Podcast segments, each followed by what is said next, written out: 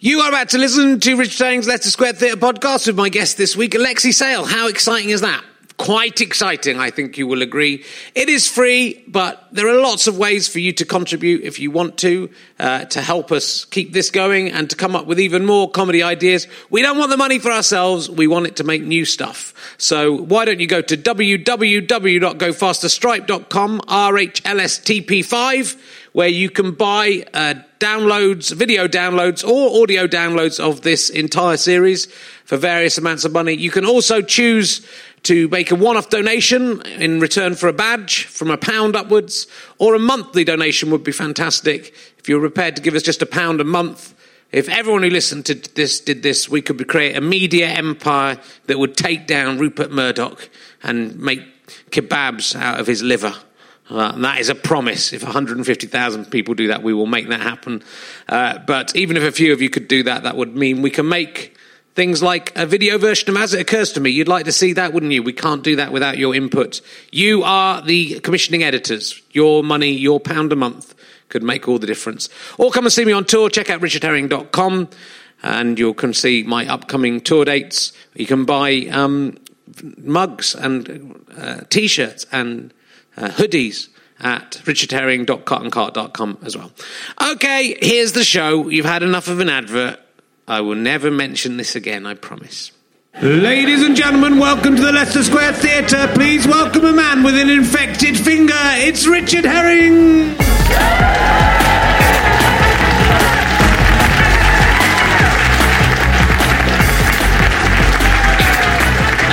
That's that's my infected finger. I'm not not being rude. Uh, so, hello, welcome to Richard Herring's Leicester Square Theatre podcast, or as all the cool kids are calling it, Rahel Per. Whoa, yeah, there's lots of you. That's good. Uh, yeah, I've, I've, I've, I've, so I've been quite uh, healthy this year and keep, been keeping quite fit. But like this weekend, I've been stricken down with various ailments. Welcome to me. I'm just I'm getting old now, so I'm just talking about the things that are going wrong. There's some people arriving late. Let's just show them for the so the people at home can. So there they are. They were late. They couldn't be bothered to turn up on time like everyone. Everyone, nearly everyone else turned up on time. Uh, so uh, yeah, and I got I, I got like an infected finger. I'll just show the people at home there. That's it. Yeah, good. Uh, but then it's been really, really hurting for a few days. But on the tube on the way here, I, I realised I could squeeze it and get all the poison out. so I'm gonna. I'll see if I can get any more out. It's gonna be. Could you hold that? Yeah, it's weeping slightly. Did you get that, David? Yeah, good. There we go. Uh, so that I'd forgotten all the fun of that. that is, do you remember that when you were kids? I, I, things don't really get infected so much these days. Certainly since I got married. So um, have squeezed the odd bit of pus out there. Uh, but talking, talk talking. It's always good fun. Uh, I once had a biopsy on the end of my penis. I had a stitch put on the end of my penis once. It was fantastic. Uh, that's for that's for another day. Uh, the uh, the Britcom Confessions has been uh, has started giving some back. I was my guest last time was uh, Robert Llewellyn, and there wasn't very much on there for him, but one has arrived for him, and I don't think because obviously he hasn't been on the show yet, so it, I don't think this is one that's been set up by someone. So I just thought I'd read this one. This is a, this is a if you don't know, this is a site on the internet where people confess their their what they want to do to various comedy figures, including well nearly everyone you can imagine, and, and but also people like Stufer, uh, and when I say people like Stufer, uh, so uh, this is one of Robert Llewellyn's. I would like to get so turned. I would get so turned on by Robert Llewellyn fucking me hard, making me wear the Kryten mask. and then shouting at, uh, shouting at me about my faulty socket, which is I don't know if this is a man or a woman, but they're basically saying their vagina or anus or both don't work properly, and that's why he'd be fucking me. Why? What's wrong with your socket? Why is it not working properly? So that's quite. And the fact they want, then they'll be wearing the Kryten mask. That's properly perverted. Uh, but there are a few new ones for me, and now I don't think we can trust these because I think these are people, fans who are aware that I will probably read them out. That's what that's. That's what they're going for. There's two or three have arrived in the last kind of couple of weeks. Uh, this one is quite interesting. I wish Richard Herring would fuck me right in the middle of a golf course. Um, I don't know how precise they are about that, whether we would have to, part of the experience would be working out where the middle of the golf course, was. No, we can't do it here. This is not the actual.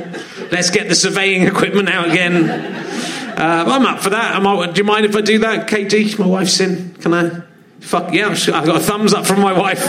As long as it's right in the middle of the golf course. If you come and catch me, like on, on the green of, of number two, I don't really know about what golf is. Uh, that isn't the middle, is it? Rich, by definition, number two, there are 18 holes. 19 if you include the bar. Hey, the butlers are in. Uh, so, um, they love a drink. Uh, I dream about Richard Herring using his tiny hands to take off all my clothes, then touch me with them. I do have quite small hands. I do discuss that, so that is a fan of mine. I suppose, I suppose anyone who wants me to fuck them would be a fan of mine, would hope. I suppose if you're, if you're a real pervert, you'd want to have sex with a comedian you didn't like, which is why I want to have sex with Paddy McGuinness. Um, so. let, them, let my anus see your cock. That's what he would say. I. Uh, basically what he says every week. That is, that is it. That's that show in a nutshell. Uh, I. Uh, I would, uh, and then another one. I'd like to melt a big bar of Cadbury Dairy Milk all over Richard Herring, then leave him to clean it up himself. Quite. I would quite like that. Though I am, I am on a diet, so I couldn't. I don't know. I'd just have to. It would be awful because I'd just have to wipe it off with a sponge, and I wouldn't be able to. I'd, well, I'd like to lick that sponge with the mixture of Cadbury's Dairy Milk and my own bodily hair, and there'd be pus in there. There'd be a little bit of pus. Uh, so look, let's crack on. We've got a fantastic first guest, so let's not waste any more time. He does not feature in uh, Brit Comedy Confessions, I, I, which is a shame. I know he should do, but I think it's. Uh, I think the, it seems that the uh, it's more. Uh, younger comedians tend to under under 50 uh, comedians tend to face in there anyway my guest you will probably know him as back back from the TV series Arabian Nights. That is what he's best. That's what most of you have come to see him for tonight. Will you please welcome the incredible Alexei Sayle, ladies and gentlemen? Sit down. Pick up a mic and, and use it in your face. There we go. That's lovely. How are you doing? I'm all right, thank you. Good. Lovely to see you. You've been a little bit of a cold as well. We've yeah, both been a bit under the yeah. weather, but it's all right. We can take. We can chill out and relax. We don't have to go.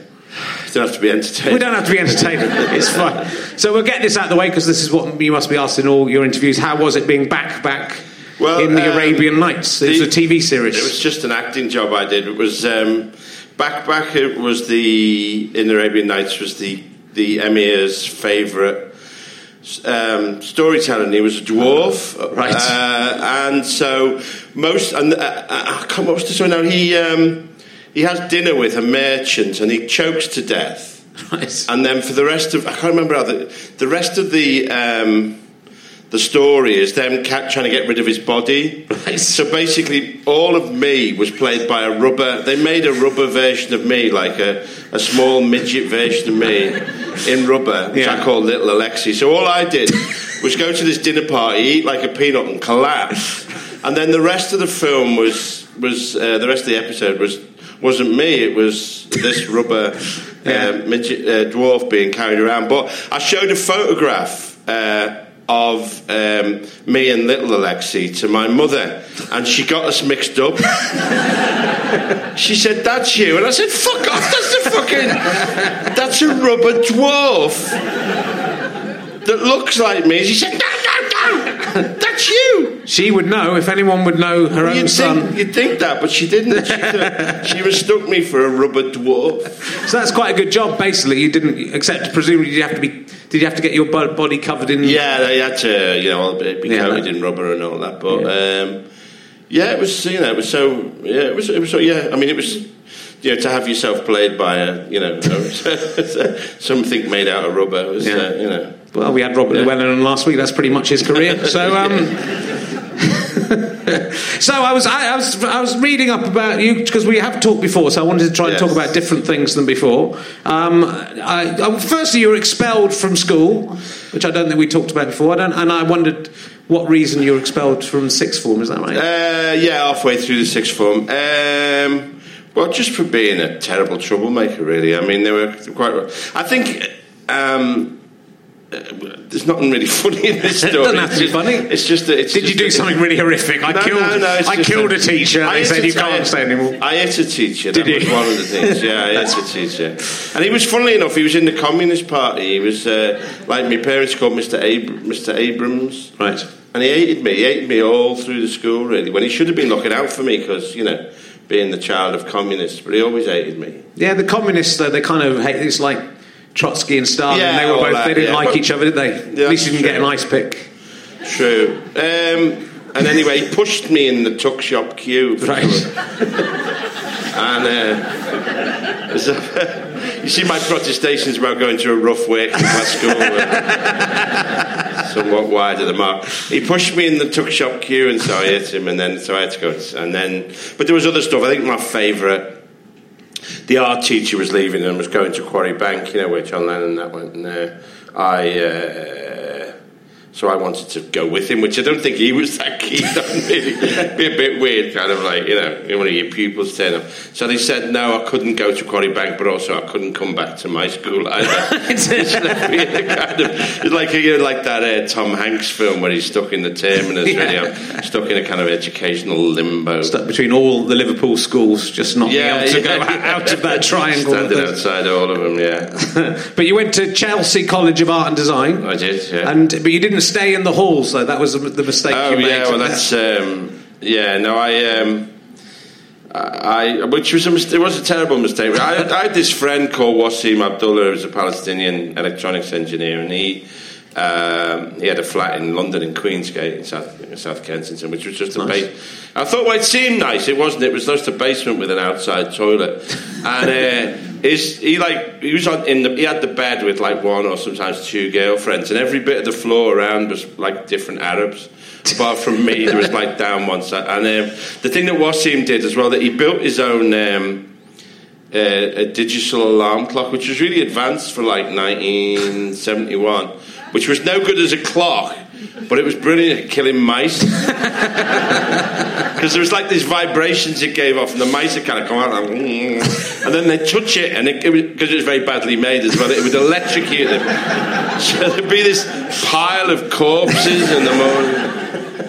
and no one cleaned them up because you're all students. Yeah, so- yeah, yeah. So, yeah, you were not scared horrible. about sleeping in a room with a sort of radioactive exploding alarm clock? Um, Just well, kept it away wasn't it radioactive. It was just you had to what. You, well, yeah, if you touched it, you get a terrible shock. And did he, he? He woke himself up by he wired up a. He had a he had a, a car headlight on a tube, a cardboard tube that was like hung over his face, and then there was um, uh, a record player with the Maoist peeking off with the East is red on it, and the alarm clock would set. This is a typical electronics engineer. Really, This- it would set off anytime between like six a.m. and nine fifteen. It would go off.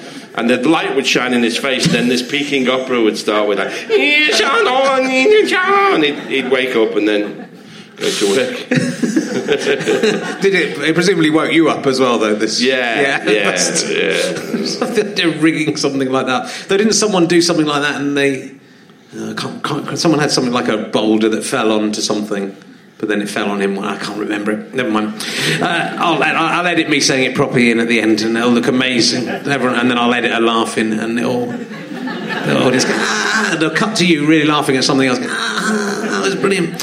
Uh, it wasn't terrible like you thought. And uh, the thing, um, uh, the, the, well, the thing I'm interested in, because obviously you know all about this, the comedy store, and you've been the first MC of the comedy store, but you generally just answered an advert in the was it in the Private Eye or, or Yeah, my wife Linda saw an advert. Yeah. Oh, yeah. and just went along and you became so you you became the MC in the comedy store just by turning up and saying you could do it. You're not. You, Uh, well, no, I auditioned, and I was well. I was the first person who wasn't sort of mentally ill, really, that they'd seen. So, but I mean, they were. I mean, they were. I mean, the the, the you know the com- the comedy boom would have happened, you know, somewhere in Britain anyway, but not in that place because. You know, I mean, they were very fortunate, I think, to have me because I had a, I did have a, a pretty rare skill set then. One that I was doing alternative comedy before it existed. So, Right. You know, I'd been doing it more or less by myself. You know, well, I had like a partner, but you know, but we've been just touring in this complete vacuum, doing this material which we assumed. Uh, you know, it was like about drugs and politics and stuff, Yeah. which we assumed there was an audience for, but we didn't really know that there was. But also, I had, you know, I also had this um, tremendous authority, you know, that I was, that I uh, could, you know, because it was such a wild kind of place in the early days, the comedy store, and I was, you know, probably, you know, one of the few people that could have really imposed Yeah. uh, you know, kept that audience in line. Really, Set on the opening night and for the first few months, that I did just had this kind of, you know, very, I mean, aggressive comic persona anyway. But just I was very, you know, I was very good at, Yeah. at, at kind of maintaining a kind of chaos that never quite, you know, you know, just always, always teetered on the edge of of chaos, you know, Yeah. but, but never tipped over. And- But I was also, and I was also, I think, which was a very, I was, I was very, and all this just came intuitively. I was very honest that I would give an act a, a good build up. But then, when they, if they failed, which they generally did, I was absolutely horrible about them. I mean, really vile, and that was. I mean, in, in retrospect, that was horribly. I mean, it's cruel, you know. It's but on the other hand, I think it, in that place at that time, it worked really well. You know, Yeah. just to to just be shitty about people. And better than the other way around, which sometimes some MCs do, do Well, you get- start yeah. off by making, I don't know who this guy is, he might be shit. You know, and if, you, if you start like that, then that's a lot un, more unfair. I think someone's died, you sort of have Oh to. yeah, you got to give them a build up, yeah, Yeah, but then but- afterwards, You you, have know, to. just really lay into them. So, um, uh, so yeah, they were very fortunate, I think, that, that I, you know, but that, I mean, I suppose that's one of the magical things about, you know, artistic movements that you know the right people do do just appear, really. You know? Yeah, well, if you hadn't, then it wouldn't be. We wouldn't be talking about it. No, Certainly no, you and I would it be may talking- be, yeah. but But, like the world is ready. People are going. Oh, I'd, I'd like, I'd like to see some paintings with, you know, that like people are sideways and they got three eyes. and then this guy comes and goes, "Hi, I'm Pablo Picasso. And I like to paint women sideways with three eyes." this is fortuitous. What they, what they call a gestalt. Yeah. Well, uh, there was. I mean, it obviously was this time where where there was a, a time for a change within the entertainment Yeah, industry, which maybe yeah. we're at again, but uh, in some ways. But uh, but it was a, it was. A, I think like a lot of the young people won't remember the comedy of the 1970s, and even the stuff on TV was was so offensive and Yeah, racist and sexist and homophobic. Yeah. And so I think there would have to be a kind of reaction to it. Well, it's good there was. Yeah, yeah, and people. There was a different audience out there that wasn't being served. You know, you're getting this kind of first generation of people who've been to university and were, you know, were left wing, but also very consumerist. You know, and they were they were very keen to to to have their lifestyle kind of celebrated and mocked. I suppose, really. So, you know, it was uh, they weren't be you know they weren't going to be served by. Let's you know. Well, nobody nobody will know these names really, will they? But you know, Colin Crompton of the Wheel Tappers and Shunters uh, Social Club wouldn't be doing stuff about you know mocking people's habitat furniture. You know, they would, you know, or, or, or the you know the vociferous nature of left wing uh, political groups. You know, Les Dawson was never going to be doing shit like that. You know? You never know. He might. He might have come around to. He might have come to. it, yeah. But it was. I mean, I, I can imagine you were a very intimidating figure because I've you know seen pictures of you as a, a younger man. I mean, you're quite a. Yeah, well, I, I just yeah. I mean, it wasn't. I mean, I'm not in real life, you know, but that, that you know, there was something. I never really analysed it, but there was just the comic persona that had emerged. You know, in the couple of years I'd been doing sort of stand up was very aggressive, and that was what I was interested in as a performer was aggression. You know, winding the audience up. Yeah. Um, and that was just a perfect, you know, I mean, stuff that I'm completely uninterested in now, but that was, uh, you know, that just worked fantastically well. And, you know, in a club that started at midnight, you know, it was cheap to get in. And, Yeah, and know, did it go on all night? Because I saw you was talking about you would say I would put people on at four four a.m. if you didn't like. got me nerves, yeah. Yeah. Yeah, it finished about 4 a.m. Right. Yeah, yeah, yeah. did people stay? Was that just was it just a weekend thing, or was, or was only, I think it was only. A, I think it was basically only a Saturday night in the end. Um, I, I probably finished about 12 to 1 once. It must have finished, yeah, it must have finished about 4 sometimes, yeah. yeah, yeah. Incredible. And it was quite dangerous. You talk about, you were talking about um, Keith Allen, who you know I am a big fan of, uh, throwing, throwing darts into the audience. Yeah. Was that a regular occurrence or was that a one off? No, well, it was. no, he says. It, I thought it was at Goldsmiths College. He says it was at the Royal College of Art. Right. But he did. Um, he did. Uh, the, the, the, my favourite one. Of, I mean, he was. I mean, he was. I mean, he was, he was. I mean, the thing about Keith was he was again. He was very. Um, he wasn't. The problem with him, he was very. You know, he was again very aggressive, very inventive. Never did the same thing twice, but it was ne- often it wasn't that funny. Was the, that was the only. I mean, that's not criticism. when you were walking out with a dart in your head, going, "Well, I, yeah, I enjoyed most was, of his act, but I thought the darts, the dart throwing was too fun." But it was an extraordinary. You know, you'd never seen nothing like that before. And again, he he had that sense of genuine sense of threat. You know, genuine. Um, you know sense of somebody who was kind of deranged, you know, yeah. could go one way. Well, you know, and he, I mean, he was he's physically very. Di- I mean, the, the, I mean, again, it's like Arabian Nights. We did a show together at the um, Albany Empire in Deptford, and I it was like Scheherazade because I had to think of a different story every night to stop him getting his cock out on stage. Like I say, oh, there's a party and nuns in tonight. You know, oh, fair enough, you know. There's, there's little kids, oh, my mum's in tonight. And then finally one night I just ran out of stories and I said, oh, fuck it, on you go. And he's one of those, he just, I mean, he's one of those people, there was a lot of them, I don't know if they're still who a lot of performers who like nothing more than getting taking all their clothes off. Yeah. I mean, Keith was one, Terry Jones, uh, Tony Robinson's another, Simon yeah. Callow. I think it's a kind of a, a subset of, of performers who love uh, getting naked, and uh, you know, finally I ran out of, of, of, reasons to stop him, and there he was, start bollock naked performing. You know, he does do it a lot. I mean, you say he never does the same thing twice, but he does Get take his cock out, out yeah, an awful lot. With the that's pretty much every story. Yeah, yeah. yeah he wants to see my cock. Uh, it's, it's, where that whole story came from originally. Um, so, uh, and, what, and one of the first things I heard you in, and I guess, was this: you're in the Secret Policeman's Other Ball, which is an Amnesty International benefit that yeah. I listened to on a, a, little cassette tape that I, you know you could buy cassettes in those days and yeah. listen to them like that. Yeah. And that was you. So you were in amongst because it was quite that was again quite a lot of the Oxbridge comedians. Yeah. The, yeah. The various uh, Peter Cook and the John Fortune and those kind of people and John Cleese. Yeah, it was uh, well. It was sort of. I, uh, it was an odd. I mean, it was an odd experience. I mean, I, because I was I was like massive in London. I mean, the comedy store, and then I think I was at the comic strip at that point, was massive in London, but n- not really. Well, we didn't. You didn't know whether you were known outside London, really. But and so, well, it was my ex manager, my manager, who was producing it. But I think also they wanted to have who was obviously at, at the cutting edge of um, comedy, and so they asked me to be in the 1981. Yeah. yeah.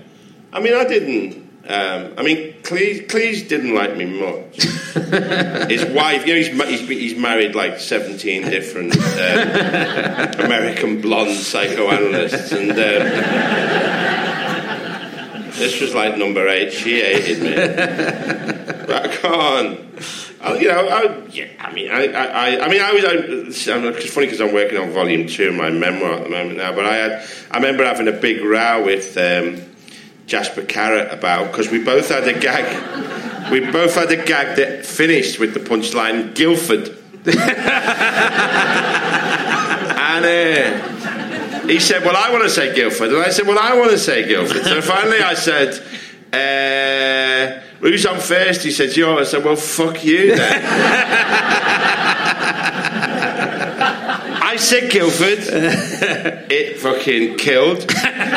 he changed his to Hatfield, and it right. fucking died on its yeah, own. That's no, that's no good. Because we both knew that Guildford was the only was the only possible, you know.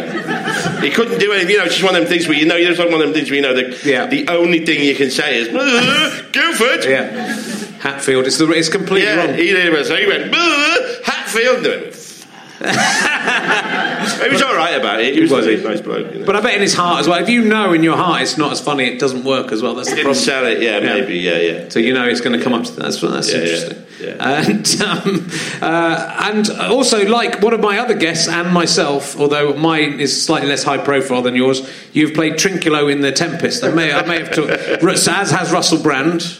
Who you were in a Jonathan Miller? Yeah. Was it a stage production or a film? The It was the old Vic. Yeah. It was Max von Sydow was Prospero. right. And Wow. uh, Rudi Davies, who was um, one of Beryl Bainbridge's daughters, was uh, Miranda, and the, all the Islanders were uh, black. So uh, Cyril Nri was Ariel, and um, uh, Rudy Davis was uh, uh, was uh, Caliban. I did it at the Kings of Wessex uh, School Hall. Uh, Steve Cheek was Caliban. John John Butler was uh, Stephano. Yeah, no, no one. Steve Cheek works as uh, he was actually was he was in uh, God and Jesus with. Do you remember when Simon Munnery? I mean, you may, might might not have been around, then in, in Edinburgh, but Simon Munnery and him used to do a double act called God and Jesus, uh, which I think they were meant to be God and Jesus. Can you still remember any of the Trinculo speeches? Uh, no, I did have a while. I did think for a while that I would only go to productions of The Tempest uh, and then leave after Trinculo had been on. uh, now I can't remember a thing now. I had put, I put in an extra line which was bastards. About I'd say, you know, bastards. and Jonathan Miller was very keen on me, you know, doing that. So Yeah. And what was it? What was he like to work with? Don? I saw him in the street a couple. It's kind of astonishing to see him still. Yeah, Going in He was very much at the height of his fame. Yeah. So, and it was the sort of thing people did. So some, sometimes you'd say, you know, coming for rehearsals in the afternoon, you'd say, "Where's Jonathan?" He'd say, "He's gone to Boston to like direct an opera, and he'll be back tomorrow." Right. So he was all right. He didn't, you know, he th- he, again, he didn't. We didn't. We didn't really hit it off, you know. Max von Sydow sent me Christmas cards for years afterwards. Yeah, was nice. Getting, you know, getting. He's not. He wasn't death, was he? It was. Uh, he played uh, chess with death, didn't he? That's That right. Ingmar Bergman Yeah. film, but yeah. So Max von Sydow sent me a Christmas card for years after that production. Um, and you, oh, oh, this is interesting. Now you've, I've won a Sony award, and you won a Sony award in 1979. But in 1979, they were called the Pye Awards. The Pye Radio Awards. was it yeah. the Paedophile Information Exchange Award? It was back in the back in the 70s. It was all right. No one. They could sponsor radio awards. We go, ah, let's let the paedophiles have a. Let, let them have an award. It's all right. What, did you? What's, it won't be when this goes out. Uh, did you? Did you? What did you? Did they do gold, silver, and bronze then, or was it just you won? You I think I just won it. Yeah, yeah. For uh, Alexei Sayle and the Fish, Fish people. people. Yeah, it was the thing I did for Capital Radio. Um, I, I, again, can't remember much about it really, but um, I won two. Um, I won two awards that year, and in both, the chairman of the judging panel in his speech began it by saying, "It's been a very poor year."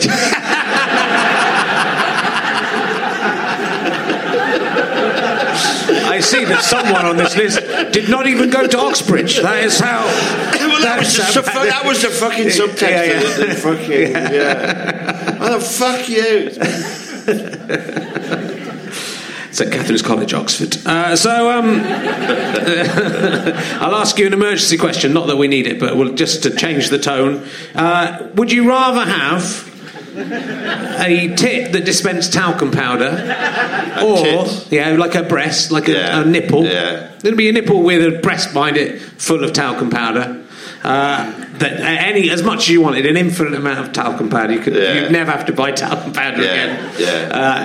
Uh, which is probably true even if you didn't have the. Ta- or a finger that could travel through time, but just your just your finger. But you can you can send it anywhere in time and space, and you'd be able to see where it was, and you could you know do a small amount of stuff with it. No contest. I mean, because I've got I've got a tin of talcum powder, a tin of talcum powder, You got a tin or a tit? a tin, I got a tin. but it's metal. It's so old. Yeah. It's got like an offer on it for like uh, a horse whip or something. You know, spats. It really is. I sometimes look at it because I think this is really old. This one of the things I really like is finding stuff that's really past its sell by date. Yeah. You're like finding a tin of kind of uh, Borlotti beads from like sa- like a, like from Safeways. it doesn't exist anymore. It gives me a tremendous sense of pleasure. That I don't know why. You know, and then to eat them as well. I mean, you know, yeah, not just to you know, just I mean, my, but I love. So I love, I love well out of date Yeah. stuff for, for itself. But no, obviously a finger. That's What would you What would you do? What would you use your finger for in time? Uh, If you well, could go I'd like anywhere to in time. see see stuff. You know. Yeah, but you, well, well, you'd, you'd be able to see it with just through the hole. You wouldn't be able to. It would just be your finger. It's going, something though, your isn't it? Really? It's something for your finger to be there. See, you know. You could do stuff though. I mean, you I mean, I don't time. see how. Does it make a hole and then you pull it out and then the, the kind of gap remains Well, no, for a bit? well, or- no, I think it would. Um, that would be ridiculous. I think it would. I think it would, it would close quite quickly. So you could go and you could look through and see. So you wouldn't just be poking around and not know where So it's you could, going. like, make You'd be able to see around and then just Around go, the finger. Okay, I'm going to poke. Uh, Julius Caesar in the bum or something, or go, "Oi, watch out! Look behind you!" You could Yeah. shout through, and there might you might get a little bit of it's of tinny. a little bit, Watch out, Julius Caesar! Yeah, they're going to stab you. yeah, Might that'd be that. fantastic. Yeah, it'd be good, wouldn't it? Yeah, yeah, that'd be brilliant. Yeah. What if? That's not. If- I mean, I think you got to have to rethink that question. Why? That's good. Good. Well, there's a, some too much of a disparity between. That's what I like about it. Oh, really? Two people have Because the still one you asked me in the dressing room, which Yeah. was was a, a hand of ham, or what was the other? Oh, sun, sun cream armpit. Yeah. Well, they're, they're pretty sim There's a, there's Yeah, a parity there. But sometimes a it's interesting to see. A, a, tit, a tit, you know, which is feasible, a tit that dispenses talcum powder is a possibility. It. A, but a finger that, you know, is, is we're stepping well outside the laws of time and physics, Well, no, aren't we, because there really? were wormholes in space, so there could be, you could find a wormhole and use get, and that would you could get your finger through it. All right, try I'm this. talking to Robin Ince. now. Try this one. if you if your penis could travel in time, in a, through a similar wormhole, Yeah. which who would you have sex with? In the past or the future, it could be, or just That is, that's just like a glory hole. This is like a, it is. it's a, temp, a time travelling glory hole. It is. No, I think there would have to be some system where you could communicate with the because I don't, I don't want you to. I don't know You of don't- okay. Sayle putting his cock through a wormhole and you know Catherine of Aragon's there and you go, "Hey, get into that." I think Catherine. I, I bet Catherine of Aragon would have to go. Well, yes, I am willing to take the. If it was, that, I'm not saying she's a slag, Catherine of Aragon, because if anything, quite the opposite. She was very. Uh, she hardly even had sex with her husband. But um, uh, I'm just saying, I don't want it to turn into a, you know, into an unpleasant scenario, a sort of boat that rocked scenario. I want it to be. I want it to be a consensual. Right. How is, how is consent obtained? Well, we'd have to do some kind of. You'd whisper through. You go, "Hello, it's me, Alexei Sayle." Maybe you could put through a like a, Uh, a, a rolled up copy of your book or something, so you could read that. Oh yeah, I like. He's an interesting guy. I like. Yeah. it. I'd like to have sex with his disembodied penis from the past or future. Yeah. That's that's how I imagine this would work. And then you would put your penis through, and you could have sex with it. Well, who would you? Who would you have sex with? In those circumstances, it's not exactly the same question as which historical figure would you have sex with, because there is this thing where it's just your disembodied penis. And the way you're looking at me, as if this is I'm waste, as if I'm wasting your time, like as if you haven't been asked this Because you before. did, well, you did get me to uh, choose to have sex with Chris, uh, no, with uh, Keith Allen, Keith Allen, you? yeah, last, Um, in Edinburgh. That's so Um, 2013. That, that- that- we've moved on now. It's very, this is a very different question. Yeah. Is, there, is there anyone in history you would like to uh, have? anybody nice, Yeah, anyone nice? somebody nice yeah. would do. Is not Hitler. Not. Or you could teach him a lesson, couldn't you? You could teach Hitler a lesson. He might like it. Good. Well, we'll get back to. Um, you find that, like, lots of middle-aged men approach you quoting stuff from the young ones at you a lot? Revolutionary biscuits a bit early. Rise up out of your boxes. You have nothing to lose but your wafers. Ning, ning, ning, ning. That kind of that kind of thing. Does that happen a lot to you? Yeah. Yeah. Is that the bit they usually do to you? That bit, or there It's one of them, yeah, yeah. And I, I was um, not I, well, that's not. It's not young. Young. I mean, I just. I was. Um, I was doing a video thing for Telegraph, uh, and uh, we were up in Holland. Um, I was just going to have my photograph taken with the train crew, you know, just as a courtesy to hold trains. And the uh, photographer said, "Can you pull one of your funny faces?" Uh, no, not really. uh, sorry, um, yeah, no, I mean, not that. Yeah, people, yeah. I mean, uh, but often it's also they're not necessarily. You know, a lot of them are you know kids and yeah. stuff that they're that they're you know they're uh, young people that they're um, you know their parents or grandparents have uh, you know turned them onto the young ones. Yeah. So it's, it, you know, there's not necessarily a, an age thing no. to it. You know, I mean, when I was doing, you know, when I did stand up. Um, uh, last year, you know, most the majority of the which was very gratifying. The majority of the audience were under 35. You know, I was I don't know what the fuck they were doing there. I don't know. I thought maybe I was on like the GCSE syllabus or something. You know,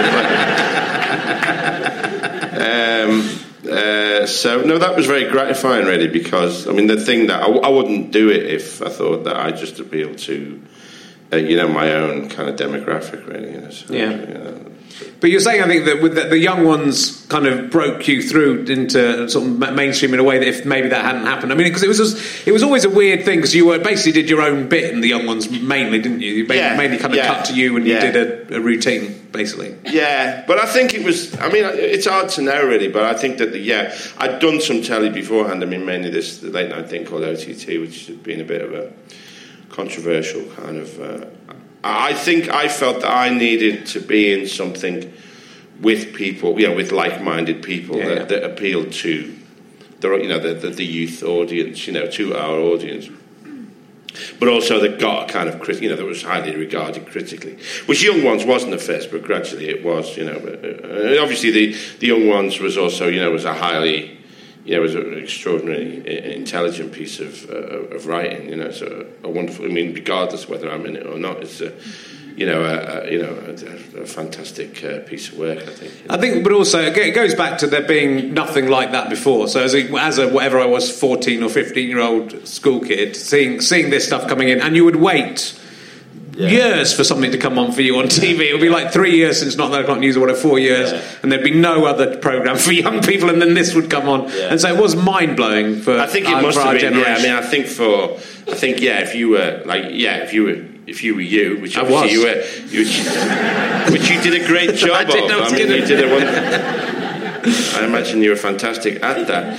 But um, I imagine, yeah, it must have been the most thrilling thing to see the Young Ones because it was good, you know. I think it still stands up. It's not, you know, it's uh, it was uh, just a, it's just so dense, so full of brilliant shit. I think. Yeah. That, um, yeah, you know, I mean, it's. Uh, I think it must have been marvelous to to see, and you know, and reflected the spirit of the age and stuff, you know.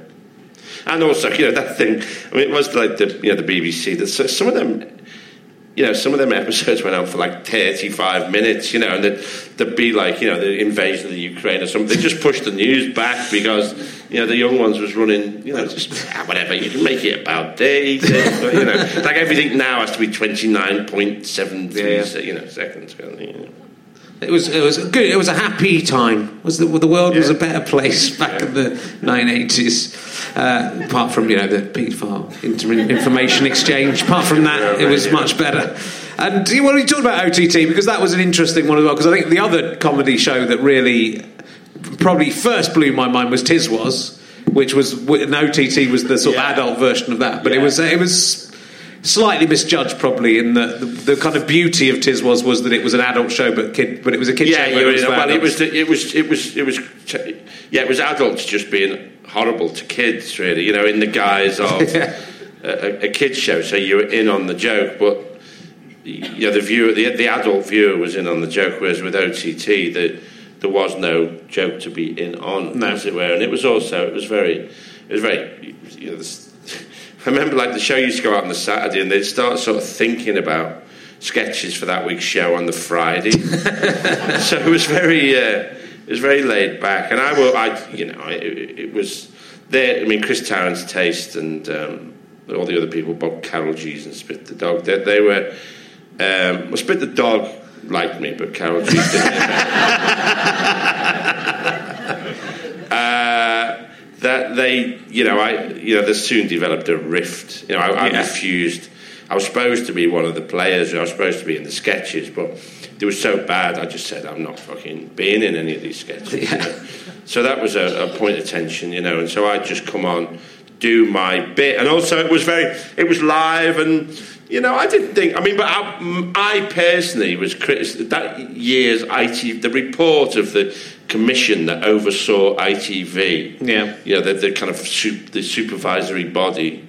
Uh, the ICC, or whatever it was, specifically mentioned me Right. and some of the stuff I'd said as being a kind of low point in television that year, Right. a kind of regulatory nightmare. Yeah. And, uh, you know, I, I, I think I did probably cause a lot. I mean, I caused uh, Chris a lot of grief just with some of the stuff I improvised. Right. You know. Um, It wasn't. It didn't. Doesn't seem like a natural marriage between.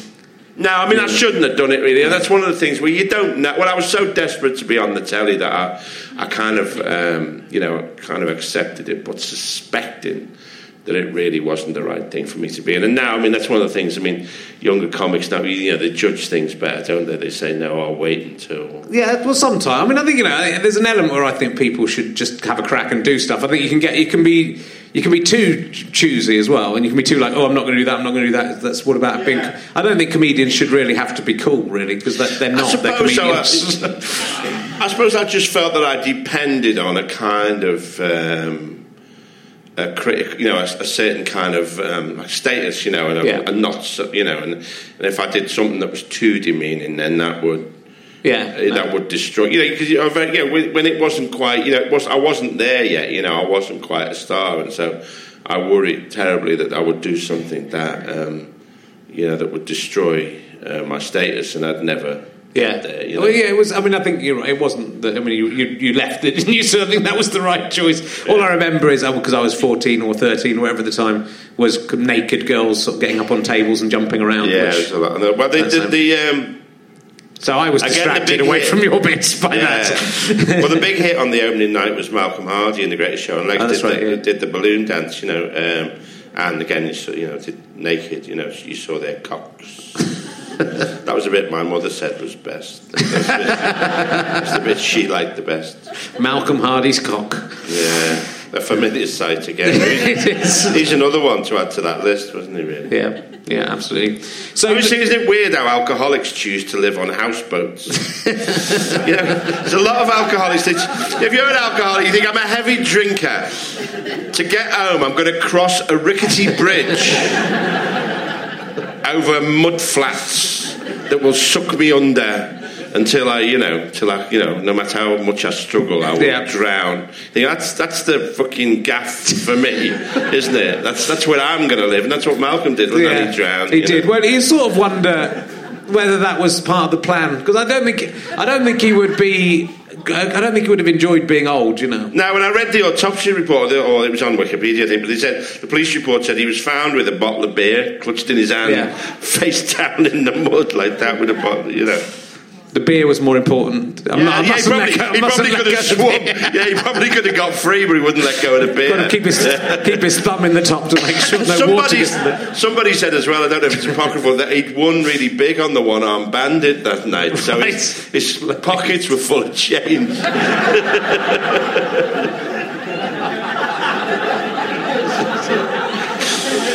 We're, we're laughing uh, affectionately at the death of a man. Uh, so, but uh, with, it's all part of the legend. It does become part of the legend. yeah, he was yeah. a legendary guy. Um, and let, tell me about. I'm interested in your last gig in 1996. You were in Perth, Yeah. and you decided to give up doing stand-up comedy in Perth, which is un, and this is the Australian Perth. Yeah. yeah, uh, which um, is possibly understandable. But do you remember much about that day? No, I, I mean, I, I'd found that. I mean, I've been very unhappy with the tour. Really, that I I toured in '95 in, in Britain, and that had sort of gone all right, really. But the tour of Australia in '96, it, it hadn't. I'd done a tour in uh, maybe '90 or '92 in Australia, where it was the only time that ever happened to me where all the gigs sold out right away, and we put in extra nights. Like I did five nights at the State in Sydney, and three nights at the Concert Hall in Melbourne, and like five nights in Perth and stuff. And it was, I went when I went back in '96 for whatever reason that wasn't the case really. that that we did all the gigs that we were booked and they were all sold out, but there was no extra. You know, it was no for whatever reason there, there wasn't a buzz there. So that was dispiriting. And also. I just reached the end of, of what I could do with that persona, really, and I didn't know how to to, to move on from it. So I was just very, you know, I was just unhappy. You know, I mean, the shows were funny and stuff, but I was just very un, unhappy with what I was doing. Really. Yeah. So you know. Uh, well, I think it happens a lot. I mean, I guess it's the hotel rooms of being around the world. I mean, Hancock uh, yeah, himself in yeah, Australia. Yeah, yeah. we go back to another uh, hilarious comedy death, but uh, but you know, I think you can understand it, especially if you're you know if you're a, a thinker and a, a depressive when you get stuck in those hotels in, in the other side of the world as well. Yeah, if the gigs not, aren't going yeah, great. Yeah, yeah, it is quite. Yeah, it wasn't. Yeah, I mean, it wasn't that. I mean, there was a bit of that, but I mean, it wasn't. Um, it was also. I think I felt. Yeah, because the stand up I did last year, I just loved it so much because it had a kind of. Uh, because I was just. It was anecdotal and I was being me and and it was complex. You know, I, I, felt happy with the material where there was always an element particularly towards the end of what I was doing before in the tight suit and all that, it was kind of grotesque. You know, there was a kind of um, I was doing bits sort of to get laughs, really. You know, yeah. a bit. I mean, not. I mean, it's still making it. It's an awful thing for a comedian to do. To, to get to not well, still in a, in a, still in a way that you know, still while, while doing you know material about Bertolt Brecht and stuff like that. So it wasn't like I was really pandering to the audience, but I just felt that there wasn't a kind of. I was just uh, itching to really do material that was much more complicated, really, and I, I knew I couldn't do that. I thought I couldn't do that via stand-up comedy. Right. And that's kind of interesting. I think it's also interesting to have, um, you know, you obviously didn't do stand up for a long time and now you've come back to it. But I think, in a, in a sense, having that fallow time, and it happens. It's sort of Stuart had it to an extent where he, he sort of gave up doing stand up for two or three years, yeah, and then yeah. and then came back to it. And in a way, to have not necessarily a failure, but you, you, I think you're looking at the people you worked with, and they've gone on to do you know different things and become yeah. sort of successful uh, in their own right, and then it's kind of dispiriting. But actually, to become good as a artist, as a comedic artist, you sort of need the failure or to regroup a little bit? Uh, definitely, yeah. No, I mean, I don't. Um, well, you know, I was I became an author really after a few years of sort of thrashing about. My first, um, you know, selection of short stories came out in about I think '99, and you know, I was I was entranced with you know, being an author for a good 12 years. And so, very slowly that I went back to stand up. But um, yeah, no, in,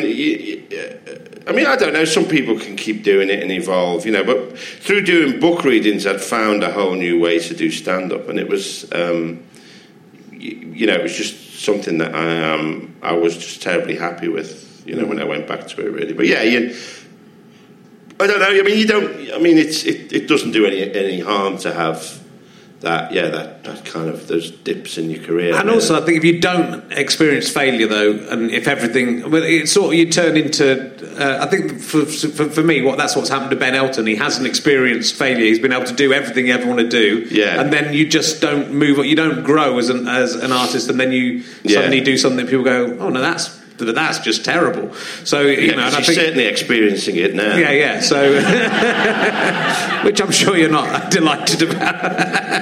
but uh, but no, but I think that is you know you get to the point where everyone's saying yes yeah, to you, yes, yeah. yes, yes, and do this, do this, do this, and and and actually you've got to be knock back and go, oh, so actually I have to, I can't just put the first draft of this sitcom in and put that out. I have to go back and write a second draft. Wow. Uh, so you know, it, it's. I think that to be knocked back probably helps you. Uh, st- well, I mean, I, I think you're making a virtue of that, aren't you? you oh, yeah, well, for myself. Your own uh, stuttering yeah, yeah. career. Yeah, yeah you're, trying, you're trying to, you're trying to say, yeah, it's better to be like I, this. I haven't had be... the, I haven't gone up again though. I've just kind of gone yeah, down. You, you, well, no, it's, it's bumping along bump, the bottom. Yeah, yeah, yeah. I'm. I'm hoping. Yeah, yeah. Um, it, I don't know. It's. It, I wouldn't. I, I, don't know if. I mean, it's. A, I mean, it's an interesting analysis of what, what went wrong with Ben, and that's, that's probably true. Yeah. I mean. I, I mean, for me, you know, a lot of the stuff I did was, you know, that tried to do was so hard or so stupid that, yeah, it was never going to succeed, really. Or, you know, um, Uh, so I, I, was always going to experience a lot of failure. You know, I mean, I say that, that, I only ever had that one tour where yeah, in Australia where everything sold out. I never had that, even when at the height of my height in in uh, in Britain. You know, there was always like we were talking backstage. You know, there was always a couple of gigs that yeah. didn't sell out. You know, where you'd have to go on fucking radio. To, you know, you'd have to go up, you know, go up to fucking Bournemouth a day early to do local radio to try and sell the seats, you know, and I, which is something I hated. So I never really, I don't really think I had that experience of kind of unfettered um, success ever, more or no. less, really, you know. But then I think you're also quite hard on yourself, and I think you know, it's it's both wanting to be, a, you know, do the best you can be as a comedian and be an amazing comedian, but also there is all part of every comedian I think that still wants to be loved and, and successful, and yeah. so there's there's an odd kind of dichotomy there that you're you're almost fighting internally uh, between yeah, yourself. It feels yeah, yeah, yeah. I did, yeah. Well, I was, I did, I did make it. I mean, it was very uncompromising. My show, I would, you know, if I felt things were getting too cozy, I would sort of turn on the audience and so on. And um, so it wasn't, you know, wasn't easy. but you are also doing like you know you were major move in major movies and acting and mm, yeah. Indiana Jones, you in Gorky yeah. Park. Yeah, yeah, my first one. Yeah, but I was never in one that like really, you know. I mean, I, I mean, apart from the Indiana Jones, I was never really. Yeah, Indiana Jones did all right. That was okay. That was okay. but I was only like a tiny part in that. I never yeah. really had that as an actor. I never really quite you know, got that great role really, you know. No. But there's a lot. I just feel with acting, there's so much luck in it. In a, in getting cast, but b, in the thing becoming successful. And then if the thing is successful, you're sort of made, and people will employ yeah. you forever on the basis of, of something that someone else wrote anyway. It's an odd. It's an odd job. Yeah, I guess. Yeah, I just. It might have been nice if I'd, you know, if I'd had that. I mean, I, yeah, I mean, it's, you know. There's still time. Yeah, yeah. Who knows? Yeah. My, Carry yeah. on, Columbus was close. Yeah. my episode of New Tricks that I did in 2012 that might win a kind of uh, uh, special BAFTA for something. So apparently, uh, you see certain. I mean, you, you, did a recent interview where you talked uh, quite uh, candidly about the comedians you like and the comedians you don't like. Yeah. But luckily, I, I just nipped into what you call your comedy children. Yeah. Uh, that you, I had to do a bit of. Um, bit of uh, apologetic emailing after that. You know? I, some, I, sometimes think with like doing those like that. That was at the Leicester Comedy Festival. Yeah. You sometimes think you forget these days that you know it's not just the people in the room no, who are watching. You know, it's everything goes everywhere. You know, so um, yeah. feel free to slag anyone else off that you like. uh, can if you are my comedy dad though, can you send me some money on my birthday? no, I'll send you an educational present. so it's good for you. That would be good. That's the other thing about.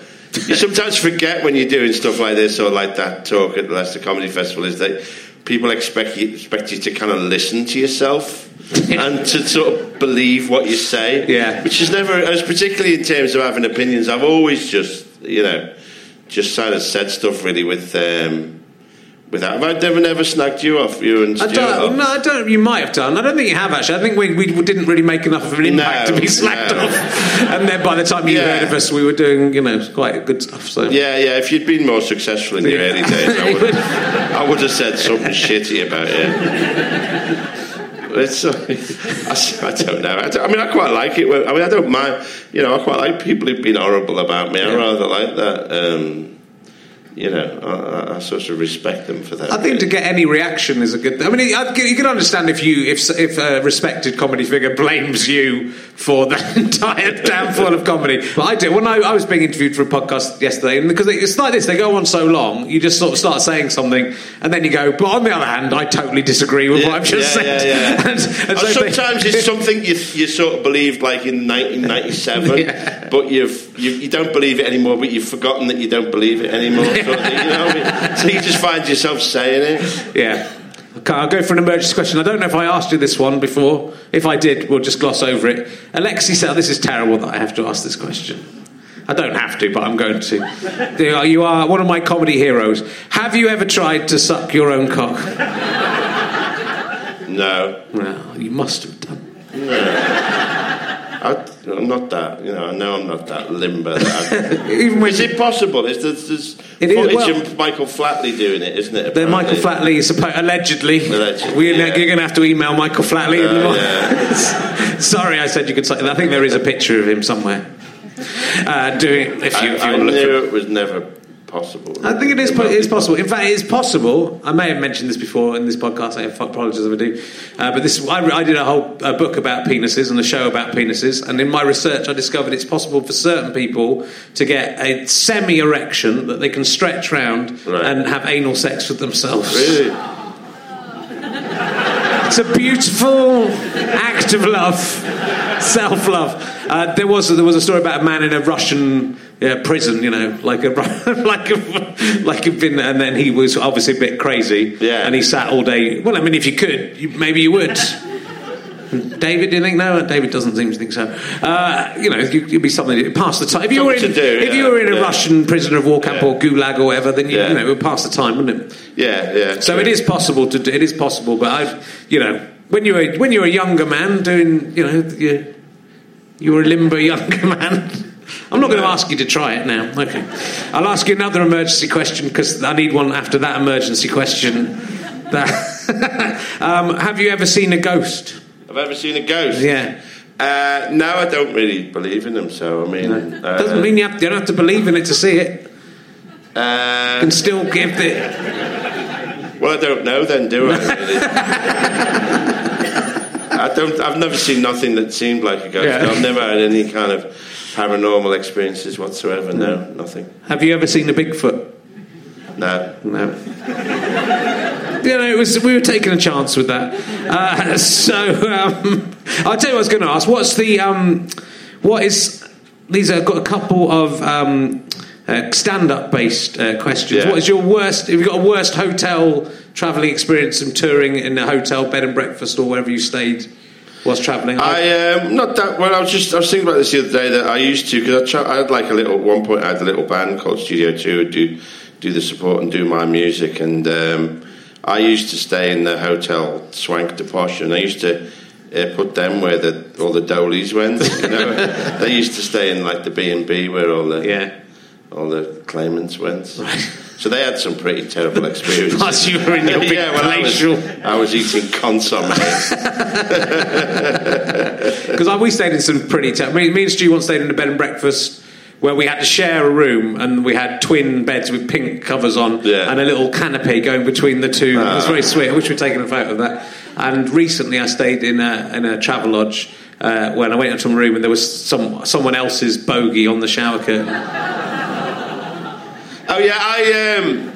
That's yeah, pretty no, nasty. We, when I when I um, early days, I played um, Dublin with Alternative Cabaret, and Lin- Linda had, had f- um, uh, got an Irish. She paid fifty p to find out an Irish tourist board recommended hotel, Right. which was this place called the Adelphi. And, and uh, remember the bloke showing us up the stairs, and there was no bulb. There was a broken fish tank in the lobby, and there, there was no bulb on the stairs. And we just showed into this horrible room, and I noticed there was writing kind of carved into the wardrobe, and it said, it said, you know, the, you know, there's obviously the out, the chalk outline of a body on the floor. You know. um, it said, it said on the wardrobe, it said, if you think the room's bad, wait until you have the breakfast.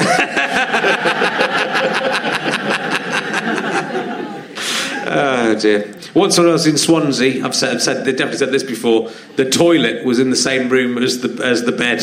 There was it was like you know there was obviously like a, there used to be a cupboard. Oh, right, yeah. But it wasn't big enough to fit a toilet inside, and there was no door in it. Yeah. So the toilet was just in a very slight alcove. Just so you were here and just I didn't stay in that. I, I got a lift home. Went back to London. Oh dear, happy days. Uh, and the thing I enjoyed you saying in your recent interview was uh, that uh, Benedict Cumberbatch is a wonderful actor, but if my cat had had the facilities he had at Eton, my cat could be in Sherlock. Yeah, was pointed out he went to Harrow, but it's still It's all the same. subsequently. But yeah, no, I mean it is. You know, it's a yeah because I was reading you know some um, interview with Ralph Fiennes. You know, somebody was saying to him about. Uh, you, know, all the posh actors. He's going, oh, you know, class is the curse of Britain. You know, you, if you're a good actor, you're going to work. I mean, fuck off. I mean, it's not. You know, Eton they have their own studio theatre. They have a seamstress. They have you know, permanent director, and so they, you know, they have ball. I mean, but I mean, they are all fine actors. Tom Hiddleston, you know, uh, Damien West, uh, Dominic West, Damian Lewis. You know, all those people. They are very, very good actors, but they are they are taking somebody out. You know, they are. They would they would have done something else, you know, years ago. They wouldn't have gone into acting. They would have gone into the city or whatever. They are taking the they are taking the roles of of, of, of working class. Well, and also they can afford because I think it's harder, harder ever, ever harder to get into these both comedy and acting now because there's a Yeah. lot of stuff to get through. So if you don't have, uh, you know, they've got an income that they can survive on. Yeah, and just go, yeah. I'll go and live with my mum and dad while I'm doing Yeah, this. But you know, yeah. if you can't, uh, when I moved to London, we could hire a, you know, rent out a house and pay fifty quid a week and just about survive on that. Yeah. But now you'd have to live.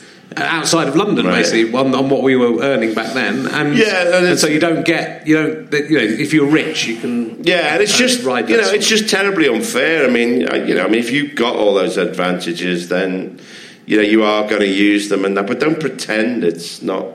You know, it's not an injustice because it is. You know, and it also, I think it does. You know, I said, it skews the narrative. You have if the people from a very narrow socio-economic band are telling our stories back to us, then it, it kind of there's a whole the, the the majority of experience of most people is is excluded from that really you know Yeah. in terms of you know uh, it's just it's just right I mean it's just it's just unjust you know Yeah, well, and what I love about comedy and stand-up comedy, if it works, is that it doesn't matter what background you've come Yeah, from. yeah, you've got to be able to make people laugh, and I, and I love that when you're in a, a room full of guys and you go, "Oh, you did this, you did this, you did this." Yeah. But it is increasingly becoming, and you were at this university, and you were at this university, yeah. which I suppose is partly because more people go to university, but it's also it seems a shame that, that there isn't that variety. But what, what, how do we address that? I don't know. It's difficult because you know that you know I say that you know people. I think people's parents now you know they think it, you know it's an okay job to be a comedian now, and you see you're getting your Jack Whitehalls and your Miranda Harts and stuff like that, and you're getting all these posh actors because it's okay. It's what they want to do now, and they they push aside you know people with less uh, resources. I don't know. It's not you know you can't have quotas or. Um, I don't know what you can do about it really, apart from go on. You know, there's that, that, you know, that scene in. I always love that scene in The Sopranos where Carmela goes to see this old kind of old-fashioned Jewish um, psychiatrist, and she tells him right away what her husband does. Tony Soprano does, and he says, "Well, you must leave him." And she says, "Well, well." You know, makes excuses. And he says, "No." He gives her her money back, and he says, "You know, just you know, stay with him if you want, but don't pretend you weren't told. You know, don't pretend you didn't know." And it's the same with all you can do is say this stuff is unfair. You know, the the kind of class, but you know, the, the nature of how all the actors now are Yeah. are, are up into Eton or Harrow. You know, and more than that, I don't know what you do about it. Really, Yeah. I can't suggest policy. You know. Well, I think you know the Conservatives are sort of shutting down drama in schools. I think they're, they're Yeah, so, sort of talking about yeah, getting rid of the yeah. drama O level, and so Maybe I don't know. Maybe you know, working class kids go into engineering or something, something more sensible. You know, yeah, well, that's, fine that's in a way. good point. Yeah, and most British drama is just really posh people in old houses, so maybe it's good. yeah, yeah, yeah. Maybe it's good yeah. that the posh just Yeah. get to play themselves. oh dear, well that's depressing. Uh, so um, we'll we'll wrap it up. So you were, you've been in Doctor Who, yeah. which in, In Revelation of the Daleks, 1987. I was the which uh, Doctor? Uh, the best doctor, I think, uh, Colin Baker. Colin Um, Baker. Really, the definitive. You know, Peter Capaldi is a very, is very, very good friend of mine, and I, I was telling him that you know, the, the, the, Colin Baker is definitely the the um, the best doctor, really. Uh, for a long time, I was. Um, uh, I was the last person killed by a Dalek. But he said, I think some of the same people are still playing the Daleks now as were when I did it in 1987. yeah. Because they're all sort of ex-dancers. For some reason, the BBC thought when they had these, cause they just they just move them around with their feet. You know, we need dancers to do this. They were, they were young when they hired them in the, you know, when they for the Daleks first Yeah. appeared. They were like twenty-year-old boys from the chorus, and now they're in their seventies or whatever. But they're still kind of they're the same guys. So uh, yeah, I, I did my I did an audio Doctor Who adventure. Colin Baker was the Doctor. I, Oh, right, okay. But then I insulted him because I made I made a joke about in one of my newspaper columns about him. He take he takes things very very Does seriously. he? Yeah, I talked about. I, I mean, I made some joke about him being not the best Doctor Who. And you had to do it. It was very light. Did though. you have to apologise I, to I. I, I tweeted him said, "Look, I'm a massive. I know I, I Yeah. work with you." And actually, we uh, we were a big fan of. We put him in uh, Time Gentlemen Please, the thing I wrote, the sitcom I wrote, and he came in and did a cut. And I was saying, "Look, we know we are. I was only joking. It's a big fan. No, that's another person I have to cut off and never Really? speak to again." Yeah. Cunt. So um, you can't bear grudges, can you, Alexei? I don't. No, I don't. you I can't. can't. I don't think I do. Well, look, it's been absolutely fantastic for you to do this and meet you again. Thank you for coming when you haven't been, when you're a little bit ill. Ladies and gentlemen, Alexei Sayle! Alexei Sayle. Unbelievable. You have been listening to Richard Herring's Leicester Square Theatre podcast with me, Richard Herring, and my guest, Alexei Sayle. What the fuck? Uh, the music you're listening to was recorded by Pest. They are a good band. Thanks to Orange Mark at the British Comedy Guide and everyone at the Leicester Square Theatre and Chris Evans, not that one, or the one from the Avengers, or that bloke from your school. No, the one from Wales. It was produced by Ben Walker. It's a Fuzz, Go Faster Stripe, and Sky Potato Production. Thanks for listening to Rich Herring's Leicester Square Theatre podcast. That was me doing it. It was good, wasn't it? I don't know yet because I've recorded this before we did it. It might have been terrible. I probably wasn't though.